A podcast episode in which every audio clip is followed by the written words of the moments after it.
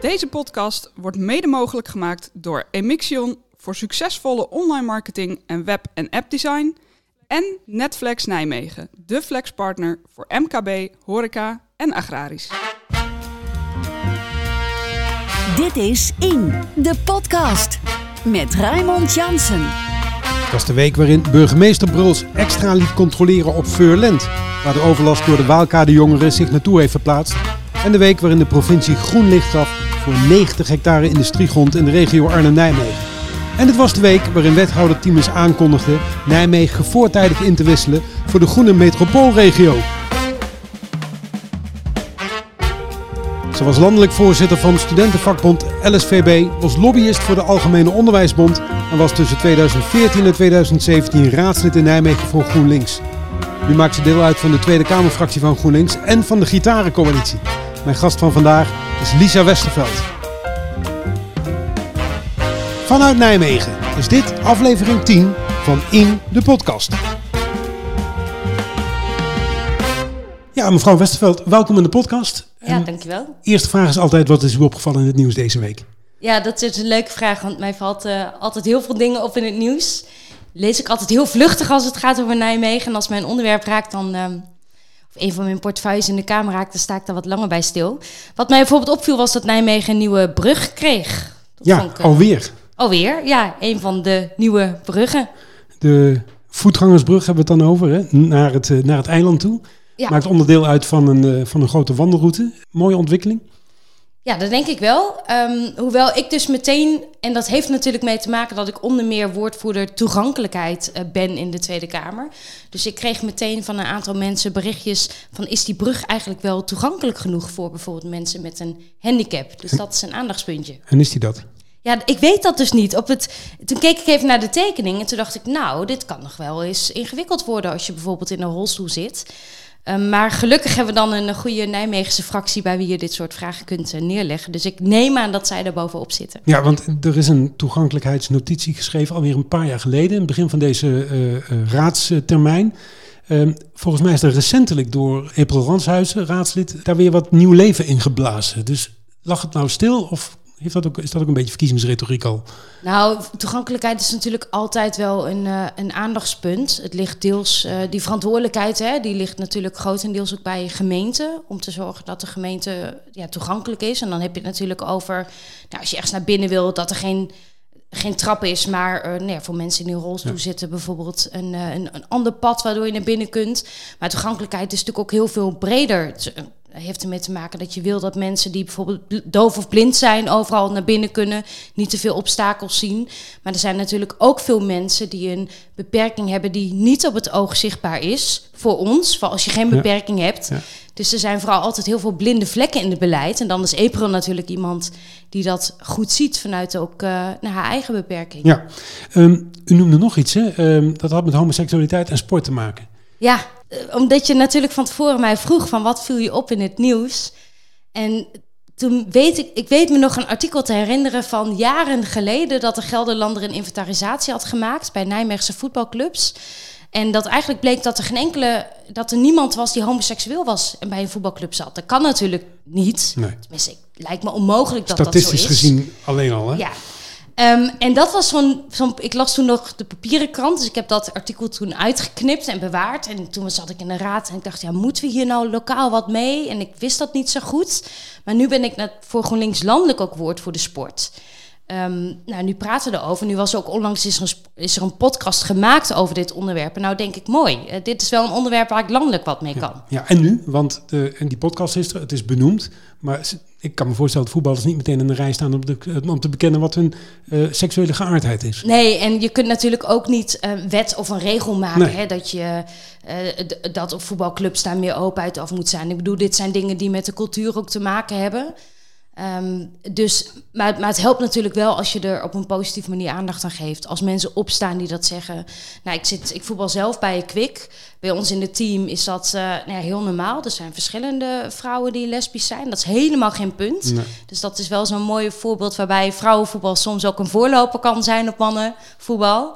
Maar het zou heel mooi zijn natuurlijk als hier veel meer positieve aandacht voor komt. Dat je niet het onder de pet hoeft te houden als je homoseksueel bent. Eigenlijk is dat te gek voor woorden dat dat in deze tijd nog zo is. Ik had ook al verwacht dat u over de Zwarte Cross zou beginnen, want die gaat niet door. Ja, dat was een ander dieptepunt afgelopen week. Ja, is echt heel jammer. En ook, we hebben vrij recent nog een cultuurdebat gehad. Ik ben tegenwoordig ook woordvoerder cultuur. Ik heb er flink wat onderwerpen bij gekregen. Daar heb ik nog bewust stilgestaan bij de vraag van wat gebeurt er nou met festivals die in juli gepland staan?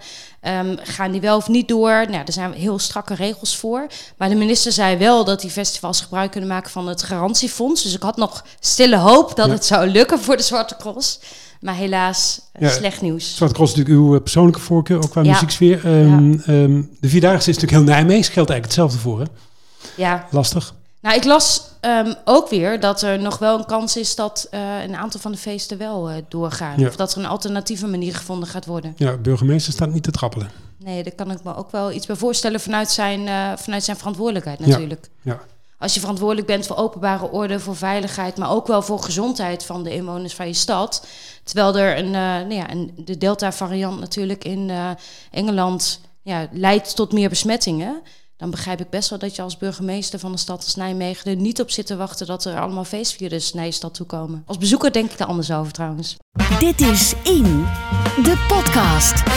Toen u zich in 2012 voor de eerste keer kandidaat stelde voor de Tweede Kamer, toen haalde uw partij, ik meen 4 zetels. Ja. Wat dacht u? Dan word ik eerst maar even raadslid in Nijmegen.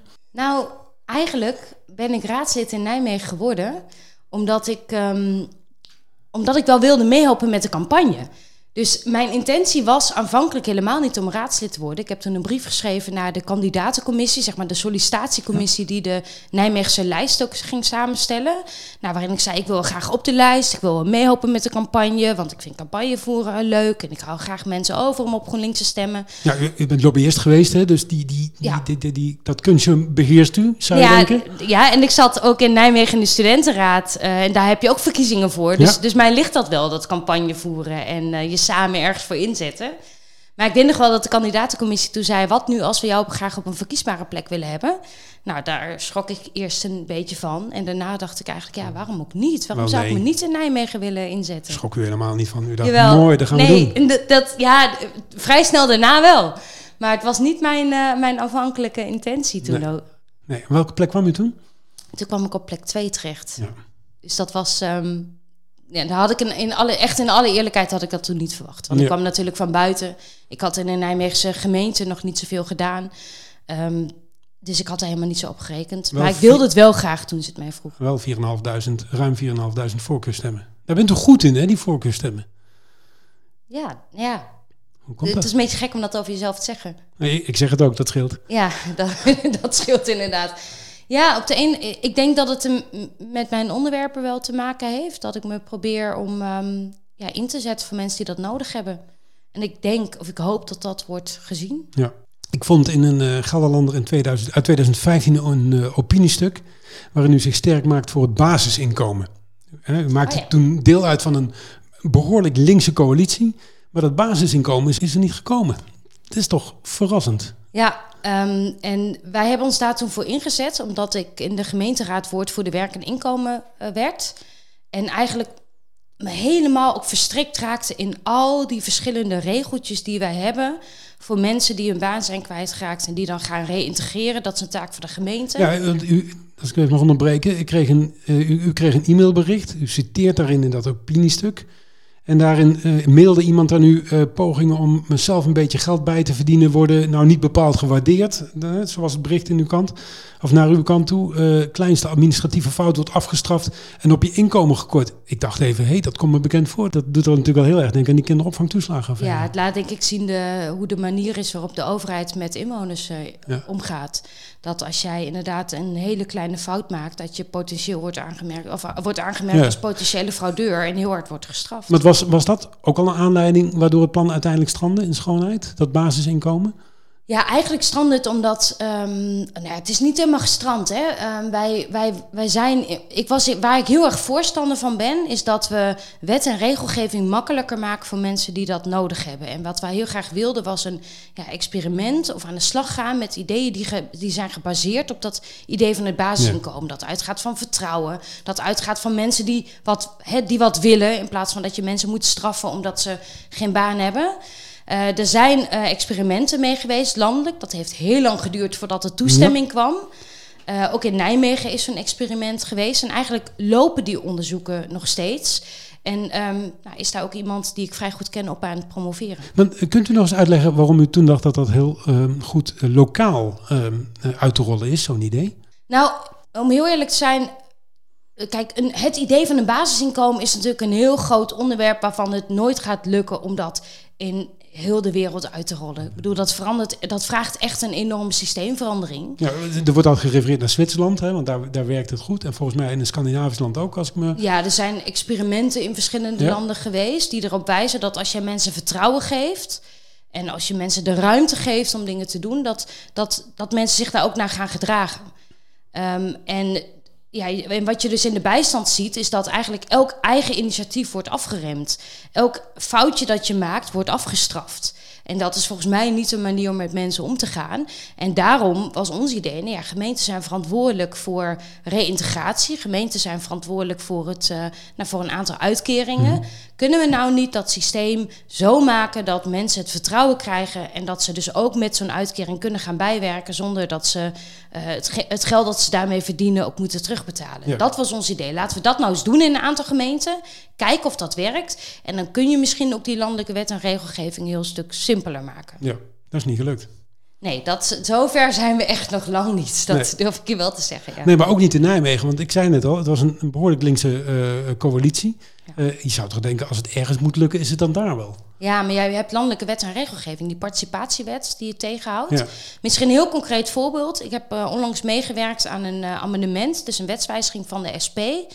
En die gingen over dat mensen die dus gedwongen worden opgenomen... omdat ze psychische problemen hebben. Dus dan word je uit je huis gehaald... moet je tijdelijk naar een instelling. Mm-hmm. Dan verlies je bijstand. Of dan kun je je bijstand verliezen. Wat natuurlijk echt te gek voor woorden is. Ja. Want dan kom je weer terug en dan heb je soms niks meer... heb je huur niet meer kunnen betalen, heb je ook geen huis meer. Nee. Nou, dus op zo'n manier proberen wij wel langzaam... om die landelijke wet en regelgeving aan te passen... Maar het is nog veel te strak. En gemeenten kunnen daar ook, al zouden ze dat willen... lang niet altijd goed meer uit de voeten. Nee. Een ander wapenfeit, en dat is wel een succes geworden... dat was watersport in de Spiegelwaal. Ja. Dat was ook een plannetje van u. Ik heb in Nijmegen was ik woordvoerder sport. Ja. Toen heb ik een heel aantal gesprekken gevoerd... met verschillende mensen van watersportverenigingen. Die zeiden, wij willen heel graag straks in die Spiegelwaal. Dat ligt perfect... Ja, daar komt straks perfect water te liggen. Er zou een botenhuis zouden gebouwd moeten worden. En toen hebben we ik geloof de hele raad ook, die zei... dit moeten we gaan doen en hier moeten we ons voor inzetten. Ja, voor mij was het wethouder Veldhuis die daar aanvankelijk niet zo enthousiast over was, toch? Ja, dat had ermee te maken dat in dat botenhuis... toch wel flink aantal extra miljoenen vanuit de gemeente gestoken moest worden. Ja. En vooral daar lag het probleem. Want gemeenten hebben nou niet bepaald... een hele dikke schatkist. Nee, maar vanuit het Rijk was een heleboel gekomen. Dus ik kan me voorstellen dat u zo ook gezegd heeft... we doen er zelf toch ook maar wat bij. Ja, en bovendien, ik ben er echt van overtuigd... dat als je investeert in sporten... sportverenigingen sport houdt niet alleen mensen gezond... het is ook een plek waar mensen bij elkaar komen... met elkaar bezig zijn. Ja. Dus het houdt ook de samenleving vitaal. Dus ook daarom ben ik er heel erg voor... dat ook gemeenten goed kijken naar... als je wil investeren in mensen... Doe het dan in sport. Dat leidt ook tot preventie. Dat voorkomt een hele hoop ziektes. Dus laten we alsjeblieft daar als gemeente meer in investeren. Was ook toen al ons idee. Ja, topsportcentrum kwam er ook niet. Dat klopt, ja. Toch wil het niet helemaal vlotten met die sport in Nijmegen, zou je dan denken? Ja, dat had natuurlijk wel weer andere redenen. Zeker. Ja, dus er zijn natuurlijk soms verschillende redenen waarom je iets wel of niet wil. En tegelijkertijd zie je natuurlijk wel in Nijmegen dat het best wel goed gaat met de sport. Dat er ook op verschillende plekken, dat verenigingen het over het algemeen best wel heel goed doen. Dat je ook ziet dat de omgeving steeds vaker wordt aangepast... zodat ook mensen die niet bij een vereniging willen sporten... de ruimte krijgen om te wandelen, te hard te lopen enzovoort... dat zie je natuurlijk ook wel in het deel rondom de Spiegelwaal... waar ook, als ik af en toe een rondje ga hardlopen... kom ik altijd heel veel andere mensen tegen. Dus daaraan zie je het natuurlijk wel. En dames 1 van Quick, hoe doen die het? Nou, wij stonden vorig jaar na 5 wedstrijden, meen ik, bovenaan in de competitie. En dat was ook ons doel om te promoveren. En toen moesten we stoppen vanwege corona... Dus wij kunnen nu sinds een paar weken weer tegen elkaar spelen.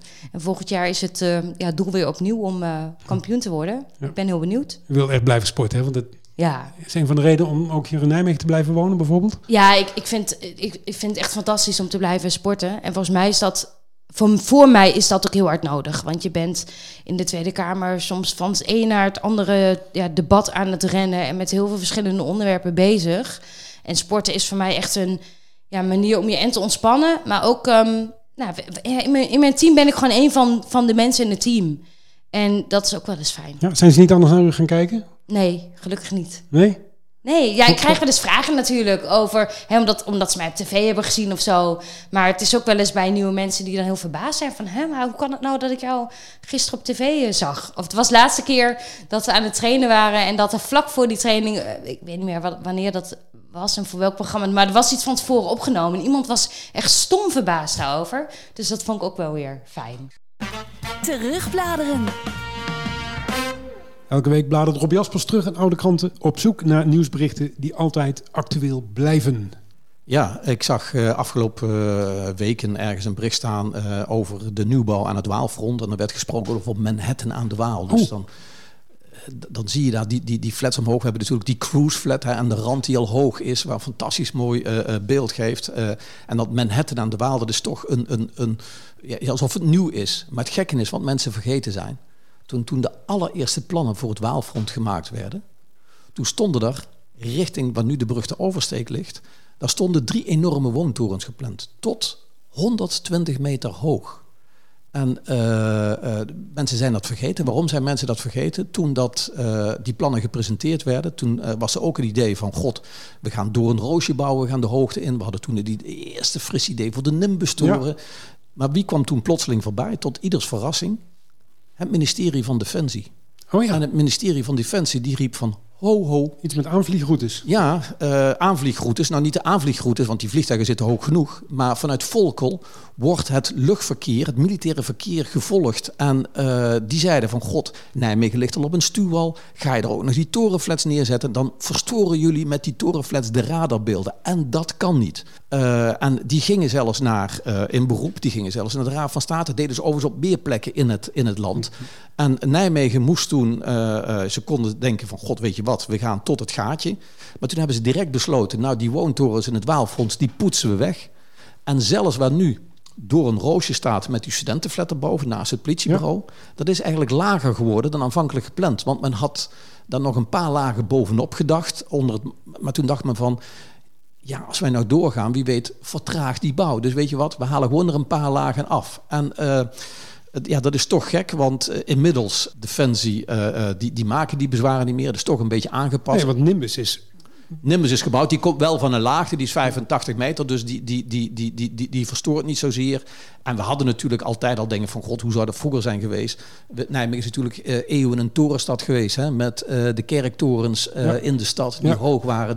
De Stevenstoren, maar ook de Augustijnenkerk en op andere plekken. Dus we hebben altijd die symbolen de hoogte in gehad. En helaas, de oorlog heeft daar nogal wat vernietigd. En die torenflats zouden dan toch weer nieuw zijn. Die hoge torens waren in Nijmegen toen die naar voren kwamen. Het Waalfront 2005, 2006, voor de eerste keer erover nadenken.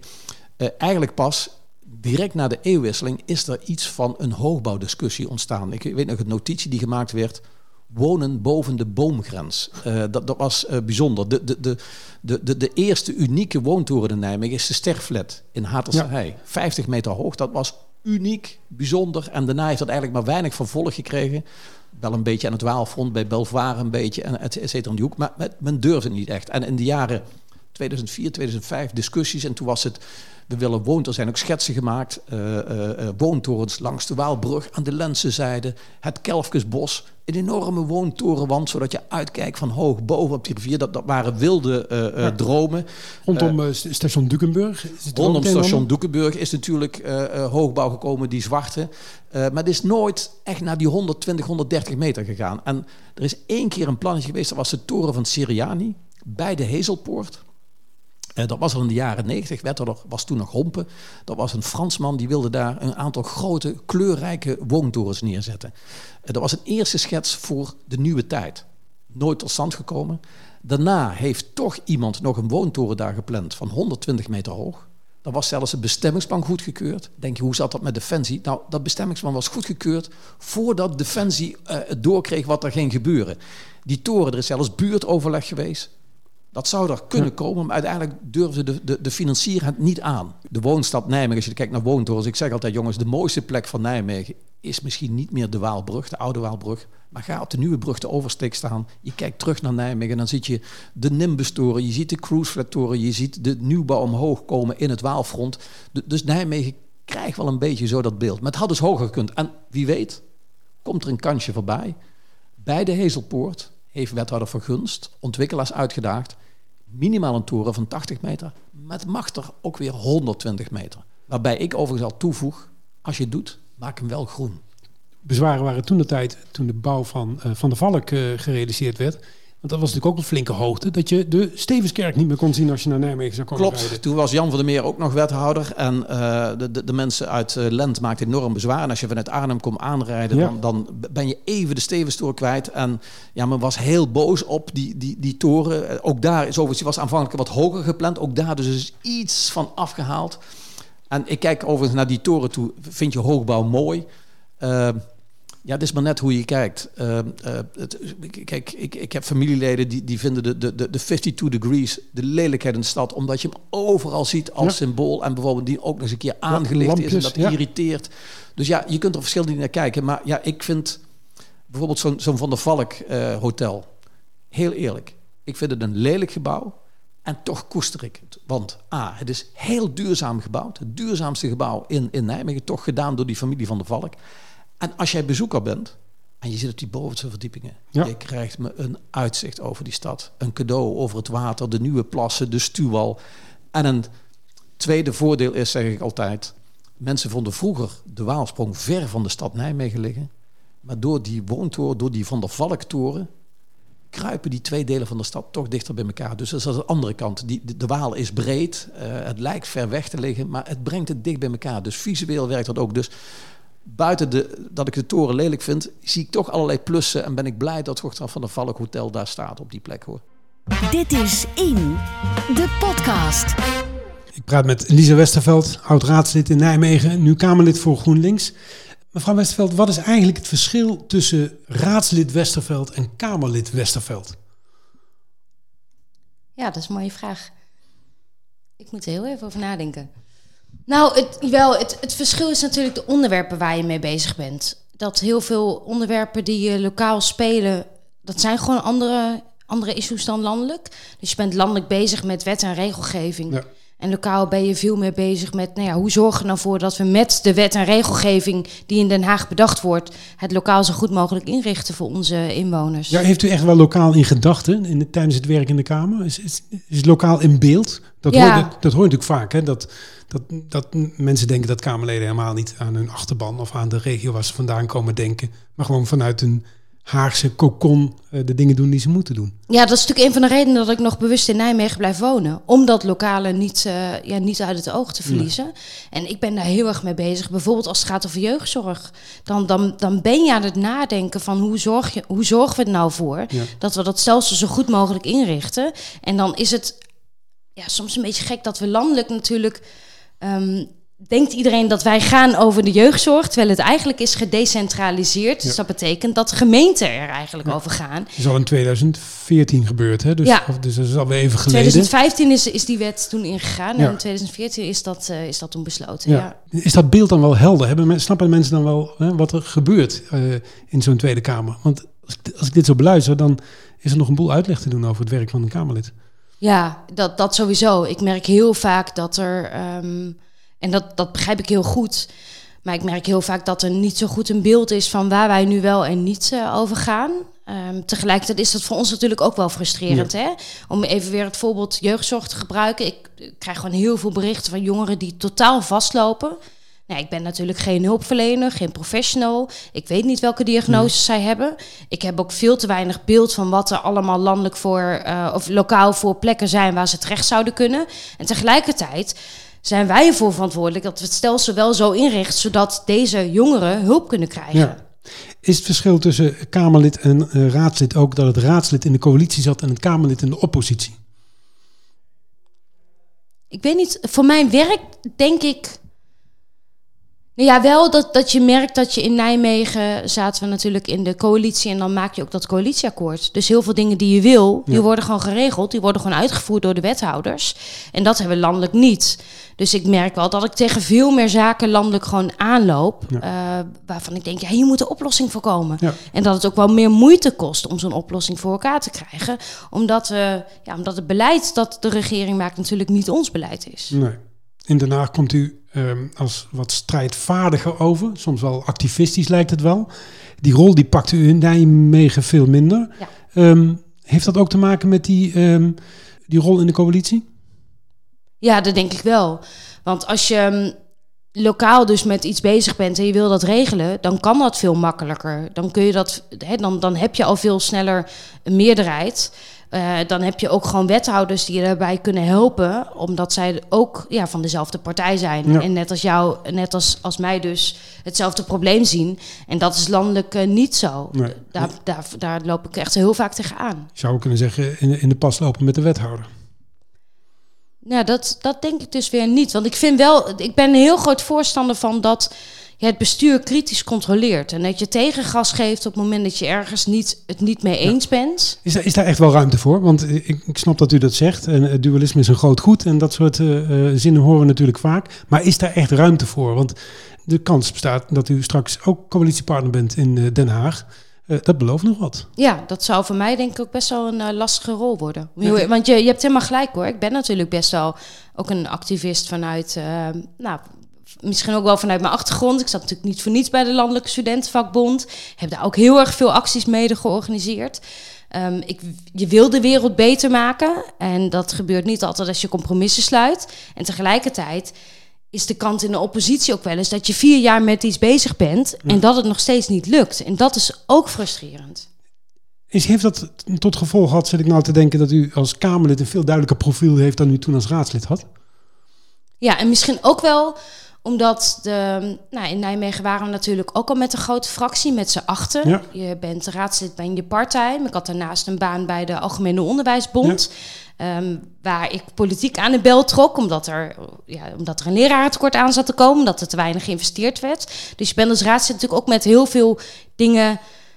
Ja, met je gewone werk bezig. Je hebt een wat kleinere portefeuille. En nu, helemaal nu we landelijk maar met z'n achter zijn, is mijn portefeuille heel groot, heel breed. Er zijn elke dag wel 100 onderwerpen waar ik me mee bezig zou willen houden. En dat verschil is natuurlijk ook. U ziet niet het gevaar dat u straks in de pas moet lopen met minister Klaver? Nou, dat mag ik hopen van niet. Mag ik hopen, daar ben ik natuurlijk zelf bij. Nee, waar ik voor sta is natuurlijk heel duidelijk. Hè? Op het gebied van onderwijs, op het gebied van jeugdzorg, op het gebied van toegankelijkheid, dat mensen met een handicap of er gewoon bij horen in onze samenleving. Ja, daar hebben we gewoon heel wat te bereiken nog. Daar moet de komende jaren heel wat gebeuren. Ja. En ik ben echt niet van plan om daar straks stil over te gaan zijn. Over dat er de komende jaren er veel moet gebeuren. De verkiezingsuitslag landelijk belooft niet zo heel veel goeds voor de lokale verkiezingen. Want daar gaat deze podcast natuurlijk over. Ja, er is werk aan de winkel voor uw partijgenoten in Nijmegen. Ja, ook dat, ja. En ik denk dat, landelijk zijn we nu dus bezig met een evaluatie. Zijn we bezig om erachter te komen, waar ligt dat nu aan? Er zullen verschillende factoren zijn. En tegelijkertijd moeten we natuurlijk wel ook zorgen dat we er weer staan voor de volgende verkiezingen. Ja. Dus ik vind dat natuurlijk ook heel erg spannend. Ja. Hoe gaat dat goed komen? Nou, ik denk door nog beter te laten zien waar we voor staan. We hebben natuurlijk ook een jaar gehad met de coronacrisis. Wat niet een excuus is hoor. Maar je bent daar natuurlijk wel minder zichtbaar door. We horen dat ook wel terug van onze achterban. Die ook soms echt dat rode, echt dat GroenLinkse geluid hebben gemist. En dat begrijp ik heel erg goed. En de komende tijd zullen we nog veel duidelijker moeten maken waarom het belangrijk is dat ook in Nijmegen een groot GroenLinks is. Ja. Namelijk om de stad groen te houden, maar ook om te zorgen dat we goed omgaan met iedereen die in deze stad woont. Toch zullen raadsleden of leden van uw partij in Nijmegen zeggen, mooi dat gedoe in Den Haag, maar ik wil straks gewoon mijn stemmen kunnen halen hier. Hè. We moeten voor ons verhaal kunnen staan. En daar werkt zo'n tegenvallende uitslag natuurlijk niet aan mee. Nee, dat klopt. Dat klopt. En dus, ik ben natuurlijk ook van plan om de komende verkiezingen hier in Nijmegen, in aanloop naar de verkiezingen, flink mee te gaan helpen. Maar het is flink wat werk aan de winkel voor ons. Ja, D66 groeit. Die kan vanuit haar positie natuurlijk ook wat makkelijker naar rechts kijken, in plaats van alleen maar naar links. Ja, en tegelijkertijd zijn peilingen natuurlijk ook maar een momentopname. We weten nog helemaal niet straks hoe dat gaat. Of wij aan de informatietafel komen, wanneer er een regeerakkoord ligt, hoe de komende weken verder gaan. Als ik nu even terugkijk naar de afgelopen paar weken in Den Haag, dan is er al zo ongelooflijk veel gebeurd. Dus we gaan best wel een onduidelijke zomer nog tegemoet. Dus het kan nog alle kanten opgaan. En ik heb in ieder geval hele goede hoop, want ik weet gewoon hoe hard ook de raadsleden in Nijmegen, ook van GroenLinks, ook van andere partijen trouwens. Ik weet hoe hard al die mensen aan het werk zijn. Ja. En ik heb alle hoop in dat ook de inwoners van Nijmegen dat zullen zien. Ja. Tot zover aflevering 10 van In de Podcast. Mijn gast was Lisa Westerveld. Dank voor dit goede gesprek. Als aandenken 2 flesjes spreekbier. Dat is een spraakmakende blonde. Voorbij weer een ander goed gesprek. Ja, superleuk. Dankjewel. Redactie en productie van deze aflevering waren in handen van Rob Jaspers en mijzelf. En ik ben Raymond Janssen. Volgende week is Rob hier weer. Heb je nou genoten van deze podcast? Abonneer je dan via je favoriete podcast-app. Je kunt ons ook volgen op de bekende social media kanalen via @indepodcast. Voor vragen en andere podcasts kun je terecht op onze website www.indepodcast.nl. Dit is In de Podcast.